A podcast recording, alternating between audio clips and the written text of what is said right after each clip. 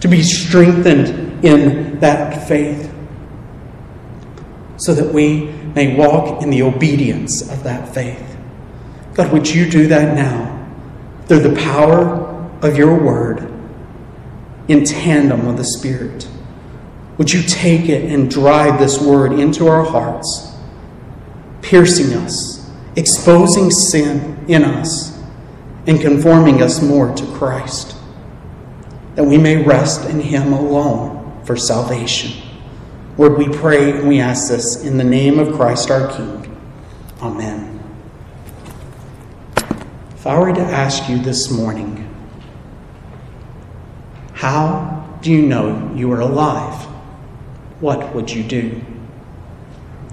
Maybe would somebody run home and grab their birth certificate and show that I'm alive? See, I have this birth certificate that says I was born on this date in this city in this place.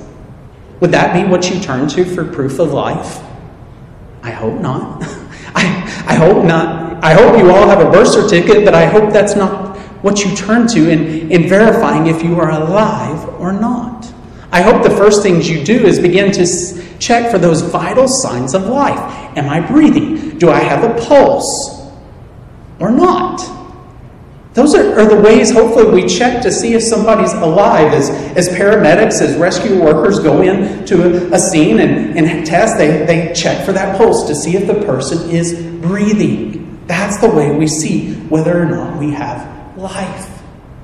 But now let me flip that a, a different means. What about when it comes to spiritual life? How do we know that we're spiritually alive? Do we, are we like the person who turns to their birth certificate and says, I'm alive because I have this marked? I have this piece of paper? Maybe it's not a piece of paper, maybe it's a date written in your Bible. When you were baptized and when you came forward and, and were accepted as a member, maybe you've got that date written down in your Bible, and, and that's what you turn to. Say, See, I'm alive, it's here. It's kind of as pointless as turning to that birth certificate to see if you're truly alive. All it is is a date written down. It doesn't tell you, are you actually alive in Christ or not? The signs of life are much different, and the Lord Jesus gives us these signs of what is called the new birth. He tells us what is essential to ensure that we are alive in Him and how to even look for those signs through the power of the Spirit. That's what we're going to be talking about this morning in John 3 1 through 15. So if you have a Bible, I invite you to go ahead and pull that out and turn there. But as you're turning there, I want, I want to recap here what we've already seen in John 1 12 through 13. It says, But to all who did receive him, who believed in his name, he gave the right to become children of God, who were born not of blood, nor the will of the flesh, nor the will of man but of God. You see, John, as he's writing this gospel account, as he's writing to help us persuade us towards belief, he's already hinted at this reality that we need to be born of God. That God here of himself has given the right to become children of God. But now we begin to unpack that here in John 3. What does it mean to be born of God. What does it mean to not be born of blood or, or the will of the flesh or the will of man, but to be born of God? Well, that's where we turn here in John 3 1 through 15. Hear the word of the Lord from John 3 1 through 15. Now there was a man of the Pharisees named Nicodemus, a ruler of the Jews. This man came to Jesus by night and said to him, Rabbi, we know that you are a teacher come from God. For no one can do these signs that you do unless God is with him.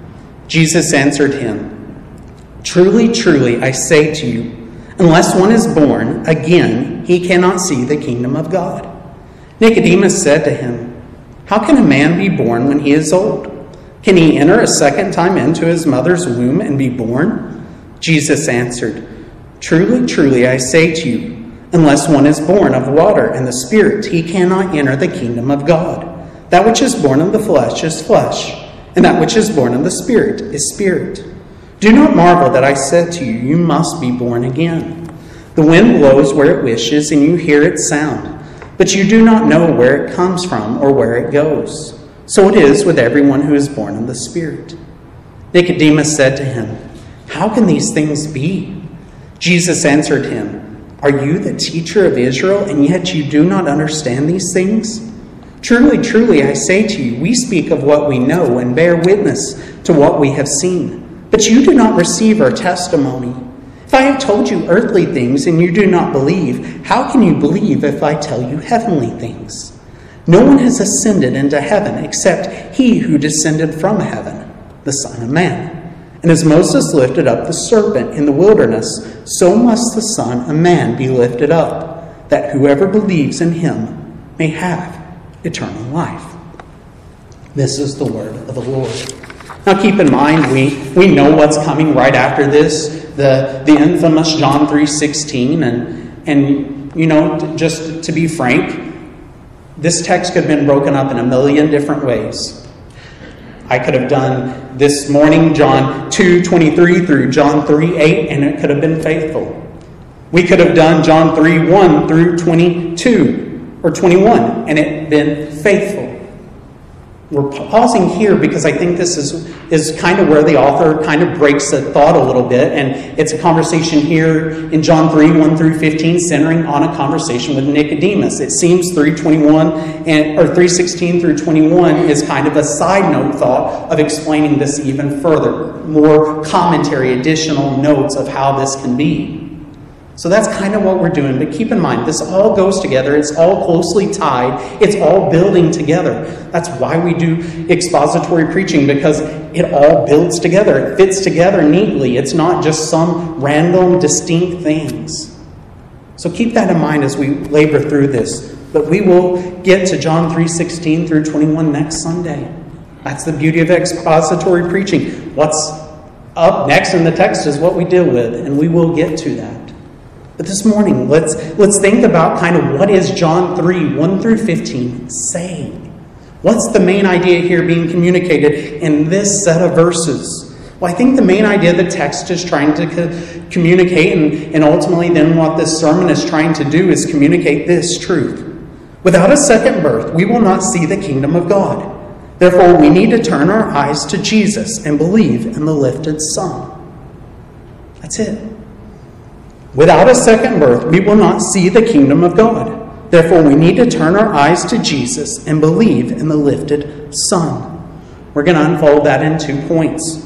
One, a spiritual birth, which is, is verses 1 through 8, and then two, a lifted Son, verses 9 through 15. That, now, that's a lot still to unpack, but that, that's where we're going and to help give you some handlebars of where we're at in the sermon this morning. So let's consider point number one a spiritual birth. Now, last week we ended with John 2 23 through 25. We saw that Jesus withheld himself from many who believed in his name as they saw these signs. He withheld himself because he knew what was in man. He needed no one to bear witness about them to him. He knew what was deeply within their hearts. So the question we were left hanging on with is who then can be born again? Who, who does Jesus entrust himself to? Who is it that has this right to, to actually be accepted by Jesus? Maybe it's the religious leaders of the day. Maybe it's not just the mass crowds. Maybe it has to be one who's educated, one who's of a certain class. And then comes Nicodemus. Verses 1 and 2. Now there was a man of the Pharisees named Nicodemus a ruler of the Jews, this man came to Jesus by night and said to him, Rabbi, we know that you are a teacher come from God, for no one can do these signs that you do unless God is with him. Nicodemus, like the crowd, recognized these signs that Jesus was doing. He went a step further and not just only believed in Jesus' name at the sight of signs, he said, This one is truly of God because of these signs.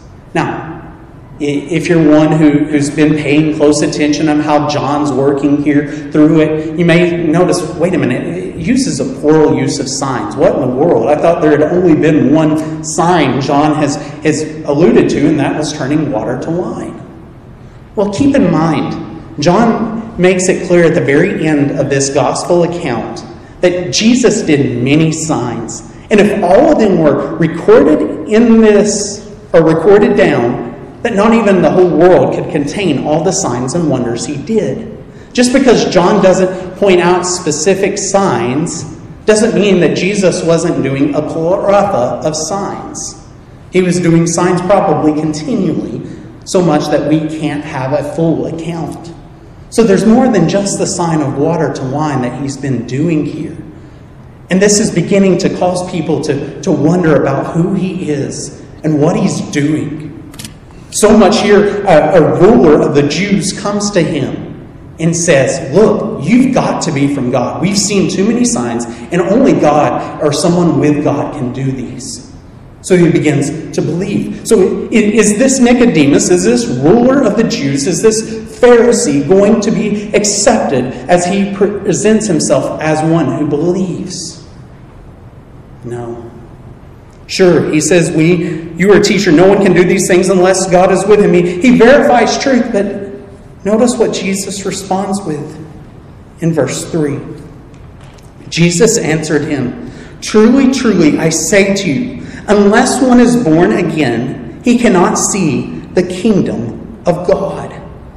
Unless one is born again, he cannot see the kingdom of God. Nicodemus will not be justified by simply making true statements about who Jesus is and saying, Oh, I believe that you're one sent from God.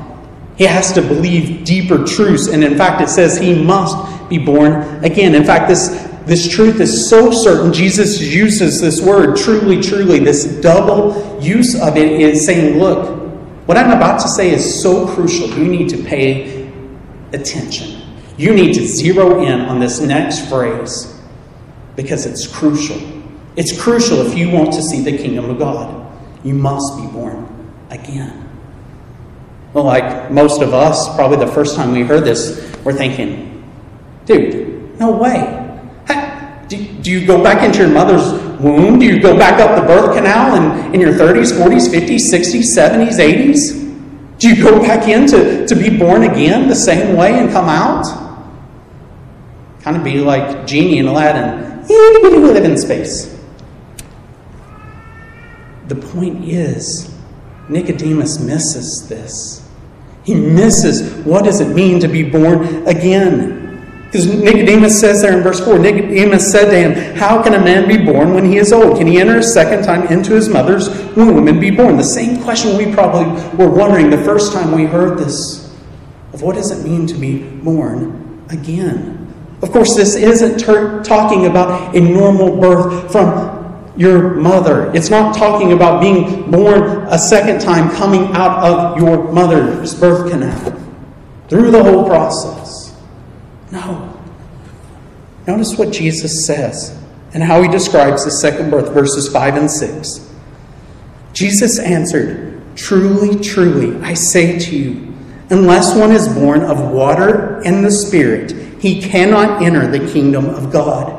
That which is born of the flesh is flesh, and that which is born of the Spirit is spirit. He is talking about a call for a spiritual birth in the second birth. This call to be born again is that of a spiritual birth, one that is of spirit and water. We'll come back to that thought in a minute. But first, we need to consider what Jesus says there in verse 6 that which is born of the flesh is flesh. What does it mean to be born of the flesh? Well, one, literally, our flesh. To be born as man is to be born in the flesh, but it also means to be born of fleshly, carnal things. When we come out, in, enter into this world, we are born in sin. We're conceived in sin, we're born in sin. There is no good in us. When Adam and Eve ate of that fruit in the garden, sin entered into the world. But it didn't just barely enter and contaminate a small part, it contaminated everything in the world in which we live. It contaminated life by death entered it. It contaminated the relationship between man and beast, between man and the ground.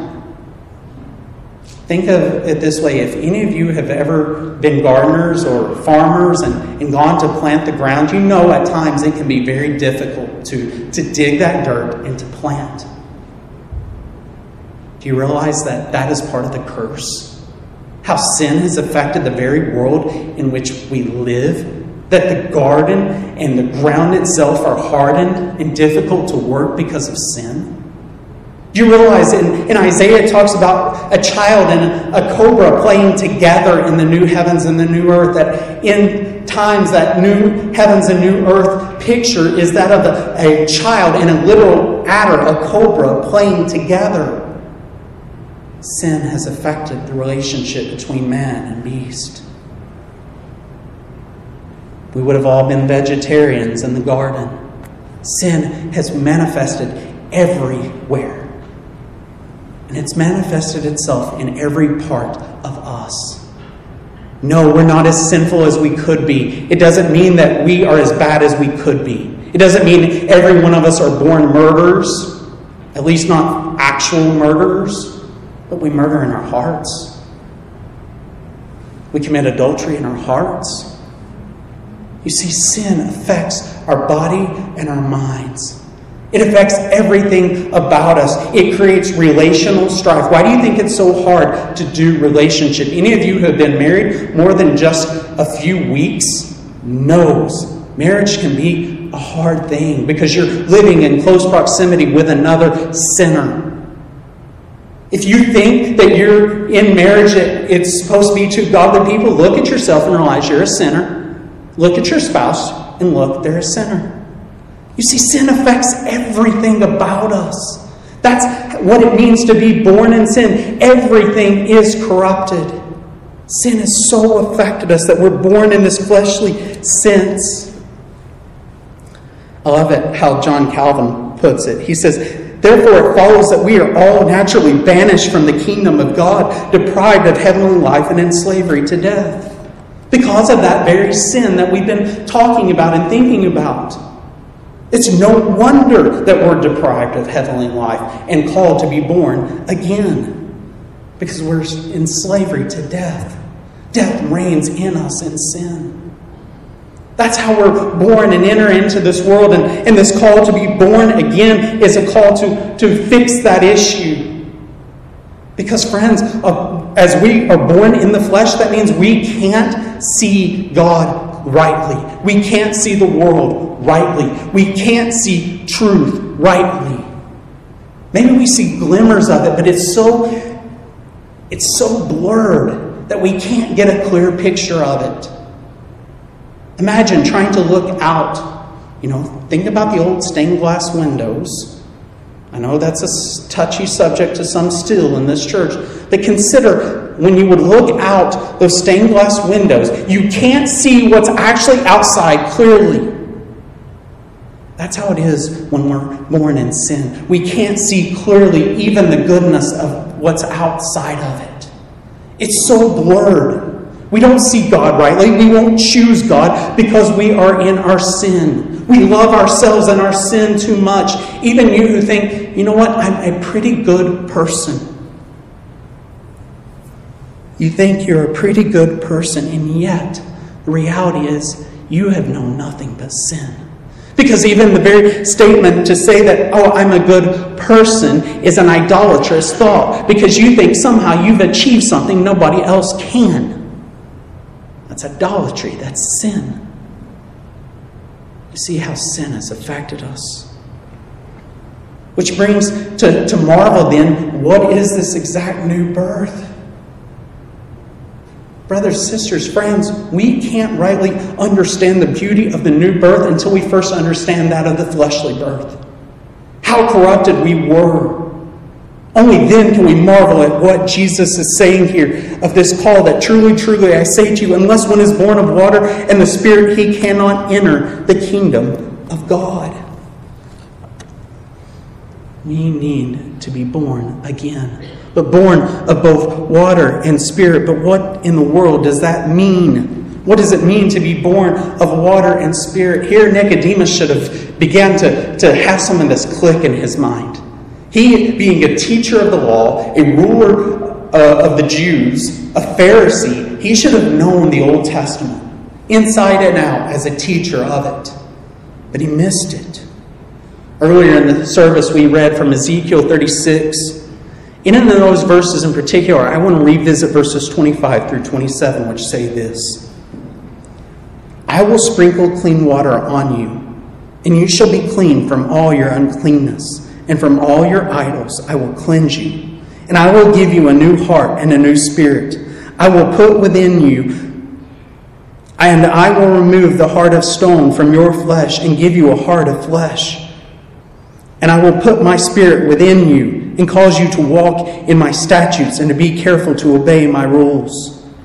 Now, let me make note when it says a heart of flesh versus a heart of stone, it's not talking about being born of the flesh. The flesh, there, yes, it's the same word, but context tells us it's talking about two different things. The heart of stone is hardened to truth, the heart of flesh is soft, it's receptive, it absorbs. The being born of flesh is that which is carnal, temporarily, of this world. See the difference, I hope. But this second birth is a call for these fulfillments of these promises God made long ago to, through the prophet Ezekiel to be given that new heart and new spirit through water, through cleansing, through a new spirit coming from God Himself. Even in the passage we read, it says that God Himself is doing this. It's not of you, it's not because of you. I am doing this for my name's sake. The new birth is from start to finish an act of God for the glory of God. The new birth from start to finish is an act of God for the glory of God. He does it through His Spirit and it working in tandem with His Word to create this new life, to cleanse those who were previously blinded in sin, who were dead in sin. Keep in mind what the Apostle Paul wrote in Ephesians 2 1. You were born dead in your sins and trespasses. And last time I checked, with the exception of the Lord Jesus Christ, a dead man does not bring themselves to life. A dead man does not bring themselves to life. Friends, we need to marvel at this new birth and the fact that it is an act of God bringing dead sinners to life. Because of our own sinful nature, we will not choose God. We're too self absorbed. As we're in the flesh, we are too self absorbed to ever run to God. We want to be kings. My, my last name, Ryan, literally means little king. And the reality is, that's what we all are. We want to be our own little kings. We want to call the shots. We want to determine what's good. We want to be like God, just as Adam and Eve did. You think, why did Adam and Eve ever sin in the garden? Just wait till you came along. You would have done the same thing, so would have I. We want to be like God. We want to determine what is good and evil for ourselves and not submit to His rule. But this new birth comes to overturn this. As the Spirit works in tandem through the Word, the Lord is overturning these things. No, we can't see it. We can't see it. That's what, what Jesus goes on to say there in verse 7. Do not marvel that I said to you, You must be born again. In verse 8, the wind blows where it wishes, and you hear its sound, but you do not know where it comes from or where it goes. So it is with everyone who is born of the Spirit. Our naked eye can't see the Spirit, no more than it can see the wind. But just think about it. We're in the month of February. Some of those cold days, we certainly may not see the wind, but we feel its effects, we hear its effects. As the wind blows hard and, and rattles the trees around you, you hear and make notice of the wind. You don't wonder what's causing those to, to shake. You know it's the wind. As you feel that bitter cold hit your face on one of those cold days, you know it's the wind because you feel its bitter touch. And the same is true of the Spirit. No, we cannot see the work of the Spirit with the naked eye, but we can notice its movement. We can feel its presence. We can testify whether or not it's there. So we should marvel. Yes, we should marvel in the amazement of this. We should marvel in the sense of awe and wonder of how God does this. But we should not marvel to the point of trying to understand every detail of this in order to believe it's true. The very fact that we see how the Spirit works in regenerating hearts and making them new again to the point of belief. Even that moment you first believed Christian, you may have not recognized it was fully that of the Spirit. You just thought, I believed. But even the fact that you went from unbelief to the moment of belief, it was God working through the power of His Spirit to draw you to that place of faith, giving you open eyes to see clearly for the first time and say, I want this Jesus. I'm going to trust in Him. We see the work of the Spirit in the fact that it radically overturns lives, converting those who were wicked into those who are now loving towards others. Think about your own testimony. How has the Spirit made itself evidence in you? How has it been at work in showing you transformation? How is it causing you to grow in those fruits of the Spirit? For some of you, maybe it's shown that you were a bitter, frustrated person towards others, and now you've become a loving, caring, kind, compassionate person. Maybe you were somebody who was full of nothing but impatience. You couldn't wait a second, and all of a sudden you find yourself learning to patiently wait on God. That's evidence of the Spirit at work. We cannot necessarily see the Spirit, but we can feel it. J.C. Ryle, in his, his commentary, says The man born of God believes that Jesus is the Christ, does not commit sin, does righteousness, loves the brethren, overcomes the world, keeps himself from the wicked one. This man, this is the man born of the Spirit, where the fruits are to be seen. There is the new birth of which our Lord is speaking. In these ways, we can testify of the Spirit's work, of a new birth. D.A. Carson echoes this thought, and he says, We can neither control him nor understand him, talking about the Spirit, but that does not mean we cannot witness his effects. Where the Spirit works, the effects are undeniable and unmistakable. Friend, the Spirit, though we don't fully see, though we don't understand every aspect, it makes clear where it is at work in, in transforming hearts and lives to the moment of belief in Jesus. This is what's necessary to see the kingdom of God, to enter the kingdom of God. And we're not talking about heaven here when we talk about the kingdom of God.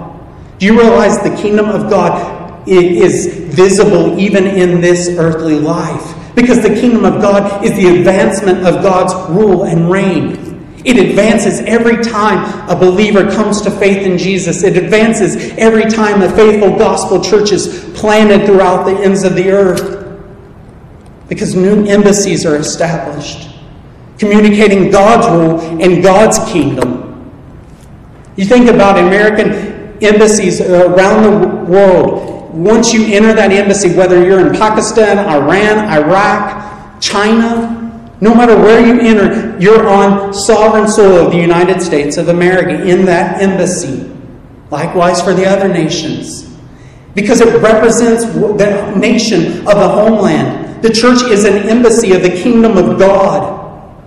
We here at Central City Church are an embassy of the kingdom of God, calling His rule, advancing His kingdom to the ends of the earth as we operate and function. This is why the new birth is so important because if we don't actually have people who are born again in Christ as members, then we have false representatives of the kingdom of God.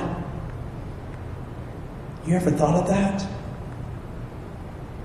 Sure, it's great every time we add somebody on, but if they're not a born again believer, if they've not actually professed right and true faith in Jesus, They give a wrong representative of the kingdom we represent. They hinder the mission. And not only that, then they're confused because they begin to think, oh, Central City Baptist Church affirmed me that I'm a believer in Jesus because they accepted me as a member. They even dumped me in the water. So, so yeah, that date, that, that affirmation is what I'm leaning on. Friends, is that what Jesus is teaching here in the call of what a new birth is and how to test ourselves? Does he, he say here, as he gives this analogy of the wind blows where it wishes and you hear its sound, but you do not know where it comes from or where it goes? So it is with everyone who is born of the Spirit. That's the evidence we're to look for. That's the assurance of faith. That these visible signs are the outworking of the Spirit. Consider the fact of the fruits of the Spirit that of those growing in love, joy, peace, patience, kindness, goodness, faithfulness, gentleness, and self control. Even as a church of people who are working together to be deeply in loving one another, committed to one another because of their one faith and one baptism in the one Lord Jesus Christ. This is how we know and test ourselves to see is this of the Spirit? Is the Spirit working? So, friends, if, if this is what the new birth is, that's how we need to test ourselves to see are we spiritually alive in Jesus? Do we have that evidence of the Spirit at work in the way the Bible teaches of the Spirit's work? Does what we see in each other testify and give proof of this? This is why we need one another to test ourselves so that others can challenge us and hold us accountable or pick us up when we're like, man, I, brother, sister, I'm, I'm really struggling in sin this week. I just, I'm bitter, I'm frustrated, I, I'm full of hate. Like, there's no way I can be a Christian. And then you've got a brother or sister coming along and saying, yes, I'm glad you told me and shared those struggles. Brother, yes, repent of these. Sister, repent of these. But I want to point you to something else I've seen in your life. Yeah, you've been struggling with bitterness right now. But I want to point you to the fact of how you have been giving yourselves to others too. I want to point that truth in you and give that as your evidence. I don't want you to, to be falsely assured by looking back to what once was. I want you to look right now. Here's what God's doing in your life. Here's how He's been at work and strengthening you through the power of His Spirit. Rest in that, brother and sister. Work on these. Let's work through this. Let's set up a plan. But let's labor through knowing you are in Christ because of the way we have seen the fruit of the Spirit evidenced. It's not a call to be perfect in every one, but it's a call to see that increase, to see the fruits of the Spirit at work in us, Christian. Let that be evidence of our spiritual life. But on the flip end of it, too, we at Central City Baptist Church, if we understand this to be the way in which God regenerates hearts and brings the lost to Himself, we need to be a church that's more intentional in prayer. We need to be a church that's more intentional in prayer. Now, I want to commend where commending is due. We are a church that is very good at praying for one another, for our neighbors and our friends and our family in light of health issues and struggles. We as a church are good at praying in those types of ways and good at meeting some of those needs as well in the midst of those. But what about spiritual matters? How often are we praying deeply about this? Sanctification of the members of Central City Baptist Church? How often are we given to praying that we increase in love for one another? How often are we praying for the Spirit to work and help us to increase to be an intentional people? How often are we praying for us to be a people who are passionate about Jesus and sharing the gospel? How often are we praying for the lost souls around us before we ever even share the gospel, praying that God would prepare their hearts to receive the gospel? Friends, we can't be about talking about the new birth if we're not a people who are committed to be a praying people in light of the Spirit and asking for the Spirit to move. Christian, See the beauty of what God does through the power of the Spirit and give yourself to prayer, all of us. Let us be committed to praying for these spiritual matters. That's how the kingdom increases as we pray to God to work for His glory, acknowledging and trusting that He's going to act because He is consumed with His glory, because He alone is glorious. Let's be a spiritual people, born again and committed to the things of the Spirit. Friends, test yourself in these types of ways. That's how we know whether we're truly alive in Christ. Or maybe you're here this morning and you're kind of lost you're kind of still, what in the world of this new birth? How is this possible? How does this all work? You need to cry out to God for His Spirit to grab a hold of you this morning, even as we go and move to our second point, as we talk about the how of this and looking to Jesus. And that brings us much more quicker to our second point a lifted son. There in verse 9, Nicodemus said to him, How can these things be? How can these things be? How can this new birth be possible? How is it that the Spirit comes and washes and cleanses? How does this all work together? Notice Jesus' response there in verse 10. Jesus answered him, Are you the teacher of Israel and yet do not understand these things? Here, you, a teacher, you don't understand these things? Are you that ignorant and you're supposed to be knowledgeable in these and you've missed it? He adds there in verse 11, 12, and 13 this Truly, truly, I say to you, we speak of what we know and bear witness to what we have seen, but you do not receive our testimony. If I have told you earthly things and you do not believe, how can you believe if I tell you heavenly things? No one has ascended into heaven except he who had descended from heaven, the Son of Man. Nicodemus is rebuked here not because he doesn't grasp every little detail of the new birth. I've been studying all week, folks. It's a complex thing, and it still is complex. I don't expect us to have one sermon and all of a sudden fully grasp what this new birth. Jesus isn't getting on to Nicodemus because he doesn't necessarily grasp every detail of it, but he is of his pride that's hindering him.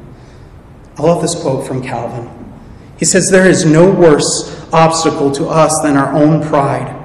For we always want to be wiser than is proper, and therefore we reject with devilish pride everything that is not explained to our reason, as if it were fair to limit God's infinite power to our poor capacity. Just because we don't understand it, we shouldn't limit God. We're the ones who lack understanding that doesn't mean that we should not believe God and what He's telling us, namely the Son of God who has come and descended to make the glory of the Father known here on earth. We don't need to grasp every minute detail of it. We need to believe what is being testified to, because that, that's what Jesus goes on to say. But you do not, like, we testify and bear witness to what we have seen. Jesus compares himself in light of John the Baptist and John the Apostle, and in light of all of those who have come before in the prophets, that of Abraham and Isaac and Jacob. He says, We testify to what we have seen, and yet you don't believe. We proclaim truth, and yet you don't believe. Stop trying to grasp every little detail and reason with it and believe. Believe what I'm telling you. I'm telling you truth. Believe that truth. I'm giving you signs as evidence of that truth. Believe it. So he, he rebukes him in this. Verse 12, he, he says, You can't even grasp these earthly things of new birth. How in the world am I going to explain to you the heavenly matters? Let me back up here, even as an illustration. Christian, how many of us get so caught up in things of such as end times. We get so caught up in, in trying to figure out angels and demons before we ever understand the elementary doctrines of the Christian faith, in particular that of the new birth. How many of us try and, and wrestle with those complex things the Bible really doesn't speak a lot about, and while glancing over what the Bible talks a lot about, namely that of repentance and faith and belief. If we don't understand these basic things, there's no way we're going to grasp the more complex things. Or we're going to look at them rightly with speculation. Let's focus on what Jesus focused on and declared as truth.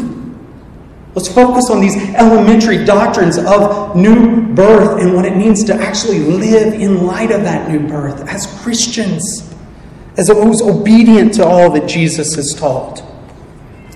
Friends, we need to see that truth. But, friends, what does this all have to do of, the lifted son? Well, what Jesus says there in 14 or 13 again. No one has ascended into heaven except he who descended from heaven, the Son of Man. No one has ascended to heaven except he who descended from heaven, the Son of Man. It's, keep in mind who Jesus is talking to here. He's talking to a ruler of the Jews, a Pharisee.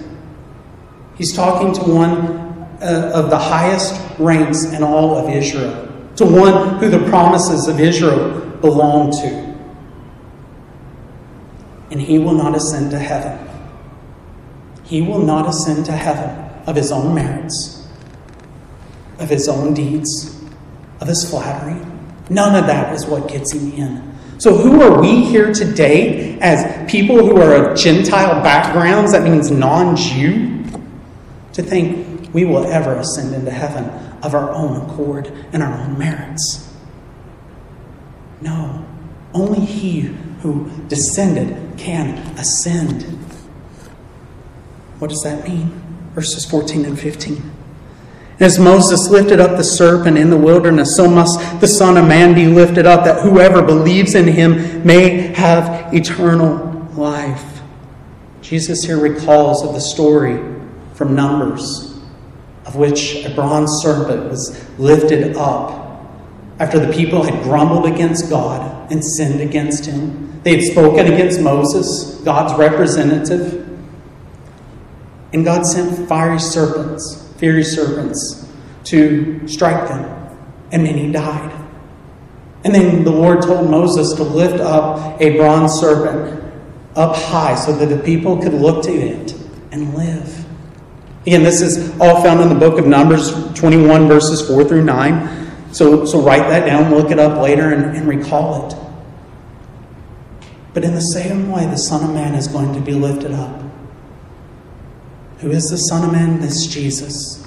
He's going to be lifted up. This is, is pointing both forward to that of his crucifixion, his resurrection, as well as his ascension. It's doing triple duty work here as it's talking about Jesus being lifted up. How, how is this new birth possible? For one, the Son of Man was lifted up to die for sinners as the Lamb of God to take away the sin of the world. Look to Jesus, look up to him and live. Not only, though, was Jesus to be raised up as the sacrificial lamb, as the suffering servant, he was going to be lifted up from the grave. He was going to defeat death by rising on the third day. Death would have no claim on him because he was one without sin, though he died for those full of sin. This is the one you need to look to and believe so that you may live. How? Through the power of the new birth. And because Jesus then ascended into heaven, he is before the Father, with the Father. He is interceding for those that have believed in him, and he is working to reveal the Father through the power of the Spirit, because the two in tandem have sent that Spirit to make the glory of God known, opening cold and dead hearts to the moment of belief. So, how is all this possible? How is this new birth possible?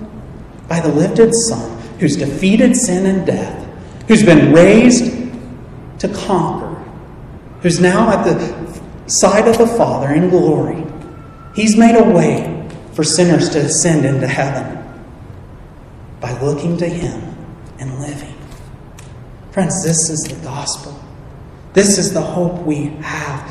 We must be a people who look to Jesus and Jesus alone for our salvation. And that belief comes through the power of the Spirit and Word. How in the world that fully works out, it's a mystery.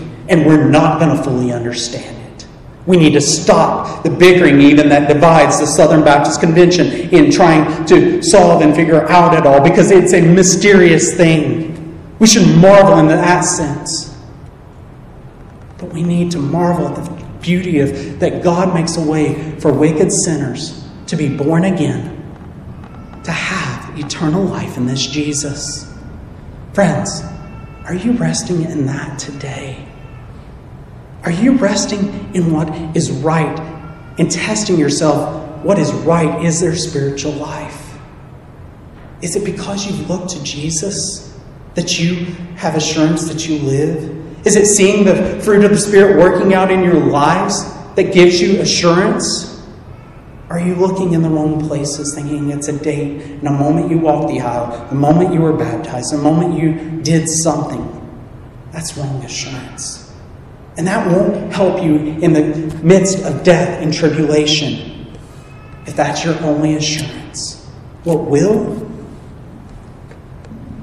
The God who redeems a broken sinner such as me made me alive. I can have assurance in that. I can rest in that. Because He's not going to forsake me in the midst of this challenge, in the midst of this physical element, in the midst of death. This assurance is going to strengthen me and carry me through because He who made me alive isn't going to let go of me. Christian, will you rest in that truth? Friend, if this is not something you believe, what are you waiting for? You don't need to understand every detail of it. You need to see that you need to be born again to believe in Jesus. So cry out to God today. Ask Him to give you a new heart and new spirit and to be saved by having belief in Jesus and looking to Him alone for salvation. Let's pray. Heavenly Father, Lord, we thank you that you are a God.